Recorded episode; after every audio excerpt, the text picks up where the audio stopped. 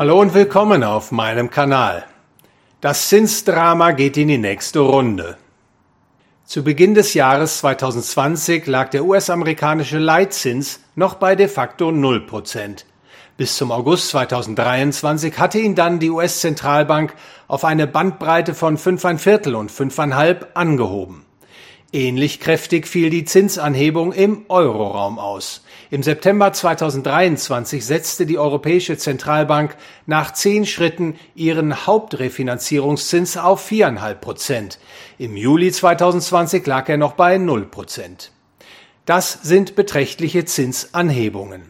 Und sie haben sehr weitreichende und erst im Zeitablauf sichtbar werdende Folgen die man aber schon jetzt absehen kann, wenn man um die Bedeutung des Zinses in der Volkswirtschaft weiß. Es ist recht einfach zu verstehen, dass Leitzinsanhebungen zu einer Verteuerung aller Kreditzinsen für Häuslebauer Firmen und Staaten führen. Die Kreditnachfrage seitens der Konsumenten und Unternehmer sinkt, Konsum- und Investitionsausgaben schwinden. Das bremst die Wirtschaft. Ebenfalls gut ersichtlich ist, dass ein gestiegener Zins die Preise für Häuser, Grundstücke und auch Aktien nach unten drückt. Das liegt daran, dass die künftigen Zahlungen, die diese Vermögensgüter erzielen, nunmehr mit einem erhöhten Zins abdiskontiert werden. Dadurch nimmt ihr Barwert und folglich auch ihr Marktpreis ab.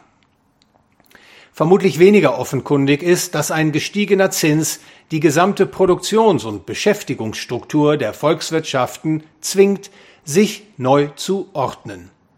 Kapitalintensive Produktionswege werden entmutigt, konsumnahe Produktionswege ermutigt.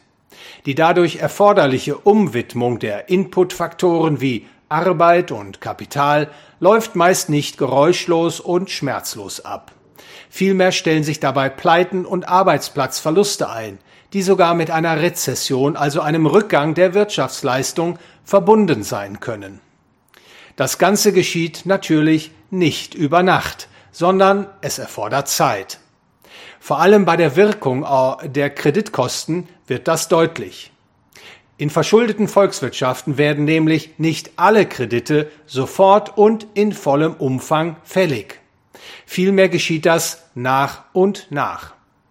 Werden Kredite fällig, müssen sie, soweit sie nicht zurückgezahlt werden, mit neuen Krediten, die einen nunmehr erhöhten Zins tragen, ersetzt werden. Die gestiegenen Zinskosten fressen sich also nach und nach in die Budgets der privaten Haushalte und in die Finanzierungskosten der Firmen. Sie fragen nun vielleicht, warum hat es bislang, trotz des merklich höheren Zinses, noch keine Rezession in den USA und im Euroraum gegeben? Eine Antwort ist der Zinskosteneffekt, den die, den die Zinsanhebungen der Zentralbanken in Gang gesetzt haben, hat sich noch nicht vollumfänglich entfaltet. Man kann aber gewiss sein, dass er sich weiter vorarbeitet. Eine weitere Antwort, warum die Rezession auf sich warten lässt, ist, dass die Staaten ihr entgegenarbeiten, und zwar mit ihren auf Pump finanzierten Ausgaben in ganz großem Stil. Zur Erinnerung, im Euroraum lag die Defizitquote bei 7,1 Prozent in 2020, bei 5,2 in 2021 und 3,6 in 2022. Vermutlich lag sie im letzten Jahr bei 3,2 und in den kommenden Jahren ist aufgrund des weiter schwachen Wachstums mit ähnlich hohen Staatsschuldzuwächsen zu rechnen. In den USA lag die staatliche Neuverschuldung bei 5,4 Prozent in 2022 und bei 6,3 im letzten Jahr.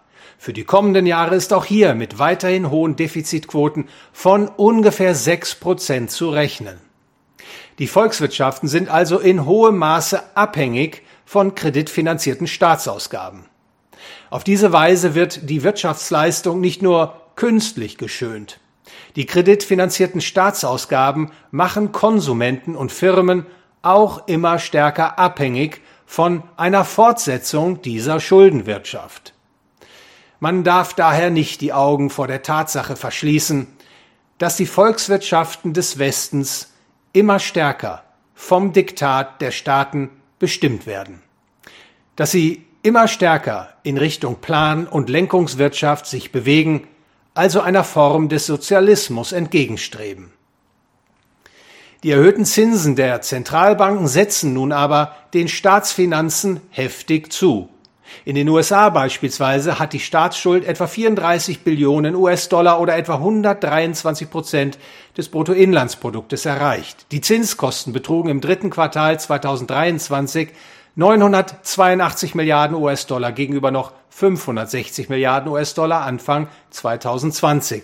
Eine politisch höchst, höchst unerwünschte Situation. Immer mehr Staatseinnahmen müssen für Zinszahlungen aufgewendet werden. Es ist absehbar, was passieren wird. Die US-Zentralbank wird aufgefordert, die Zinsen wieder zu senken, und sie wird dem politischen Drängen natürlich nachkommen. Die Märkte spekulieren bereits auf Zinssenkungen in den kommenden Monaten. Das Zinsdrama geht folglich in die nächste Runde. Die nun wieder sinkende Inflation erlaubt es den Zentralbankräten scheinbar, den, den zinspolitischen Kurswechsel einzuleiten. Ganz entscheidend für den Rückgang der offiziell gemessenen Inflation sind die schrumpfenden Geldmengen, sowohl in den USA als auch im Euroraum. Sie sorgen für einen Abwärtsdruck auf die Inflation, das heißt, die Zuwächse der Güterpreissteigerungen nehmen ab. Sie können auch, wenn die Geldmengenschrumpfung dauerhaft bleibt, zu einem Preisrückgang führen, also zu Güterpreisdeflation auf breiter Front.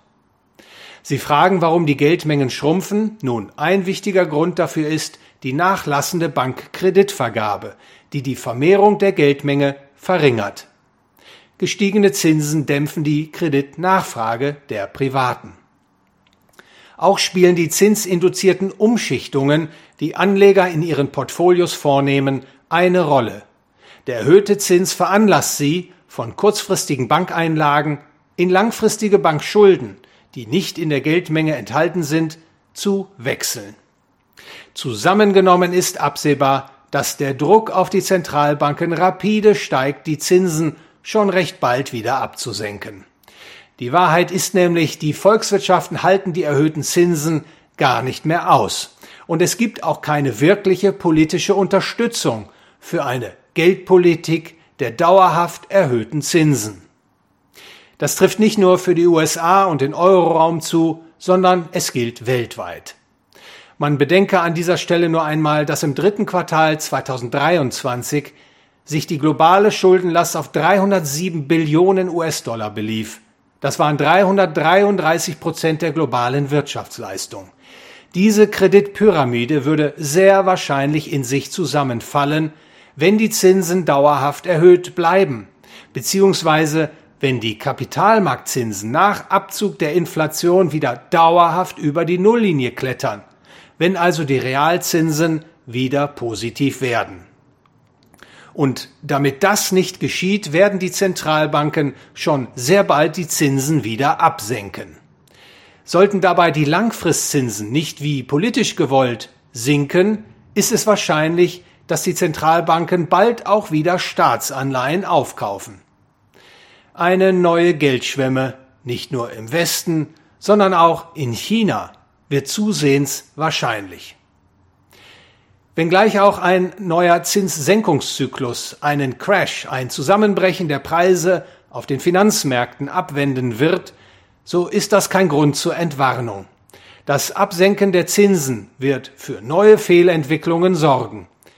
Überkonsum, Fehlinvestitionen, Verlust der Kaufkraft des Geldes und natürlich das ungehemmte Vordringen des Staates in Wirtschaft und Gesellschaft das bestehende Geschäftsmodelle der Firmen und auch Arbeitsplätze bedroht. Und damit wird das ganze Drama sichtbar, das die Zentralbanken mit ihrer Zinsmanipulation in Gang gesetzt haben. Der künstlich gesenkte Zins ermutigt zur Schuldenwirtschaft. Das Wirtschaften wird immer stärker abhängig von immer mehr Schulden, bereitgestellt zu immer niedrigeren Zinsen, wobei der Staat größer und größer wird auf Kosten der Privatwirtschaft. Und auch die Politik der erhöhten, der hohen Inflation wird dann früher oder später als die Politik des vergleichsweise kleinsten Übels angesehen, um das System vor dem Zusammenbruch zu bewahren. Nochmals, das Zinsdrama geht in die nächste Runde. Und das stellt gewaltige Herausforderungen dar für alle, die ihr Geld anlegen, die ihr Kapital erhalten wollen. Und obwohl diese Herausforderungen höchst bedeutsam sind und wohl die kommenden Jahre prägen werden, so sollte doch der Anleger die kurzfristigen, eher zyklischen Entwicklungen nicht ganz außer Acht lassen. Mit Blick auf die kommenden zwölf Monate sollten Sie, wenn Sie über Ihre Geldanlage nachdenken, den folgenden Einschätzungen etwas Aufmerksamkeit schenken. Die Inflation macht nur eine Atempause. Die offiziellen Inflationsmaße geben nur vorübergehend nach. Die Geldentwertung geht früher oder später mit großen Schritten weiter. Das Halten von Geld auf der Bank bleibt also ein Verlustgeschäft. Es macht nur dann für Sie Sinn, wenn Sie das Halten von Geld als die sicherste Option ansehen, wenn Sie also noch größere Verluste bei jeder anderen Vermögensklasse erwarten. Die Staaten und ihre Zentralbanken werden alles daran setzen, eine Güterpreisdeflation zu verhindern und das Inflationsregime zu erhalten. Und das wird sehr wahrscheinlich darauf hinauslaufen, dass die Staaten weiter große Schuldenberge auftürmen, die mit neu geschaffenem Geld finanziert werden. Eine neue Geldschwemme kommt vor allem auch im Aktienmarkt an und stützt die Aktienkurse. Es gibt also gute Gründe, weiter im Aktienmarkt investiert zu bleiben. Das Investieren in langlaufende US-Staatsanleihen verspricht bei fallenden Zinsen Kursgewinne, aber Anleger sollten nicht darauf hoffen, mit dem Investieren und Halten von Anleihen Renditen zu erzielen, die die Inflation übersteigen. Wer einen Teil seines Vermögens in liquiden Mitteln halten will, der sollte Gold und Silber kaufen. Diese Edelmetalle sind bekanntlich sehr geldnah und die Wahrscheinlichkeit ist groß, dass ihr Preis sich in den kommenden Jahren weiter in die Höhe schrauben wird. Sie sind auch so etwas wie eine Versicherung für den Fall, dass das internationale Fiat-Geldsystem doch frühzeitig in die Knie geht. Wenn Sie Anleger aus dem Euroraum sind, dann sollten Sie nicht zuletzt auch darüber nachdenken, Ihre Abhängigkeit von der Einheitswährung zu verringern. Der Euro ist aus meiner Sicht eine der schwächsten, gefährdetsten Fiat-Währungen und ich beispielsweise ziehe US-Dollar und Schweizer Franken dem Euro vor. Vielen Dank für Ihre Aufmerksamkeit. Wenn Ihnen das Video gefallen hat, dann liken und teilen Sie es, läuten Sie die Glocke und folgen Sie bitte meinem Kanal.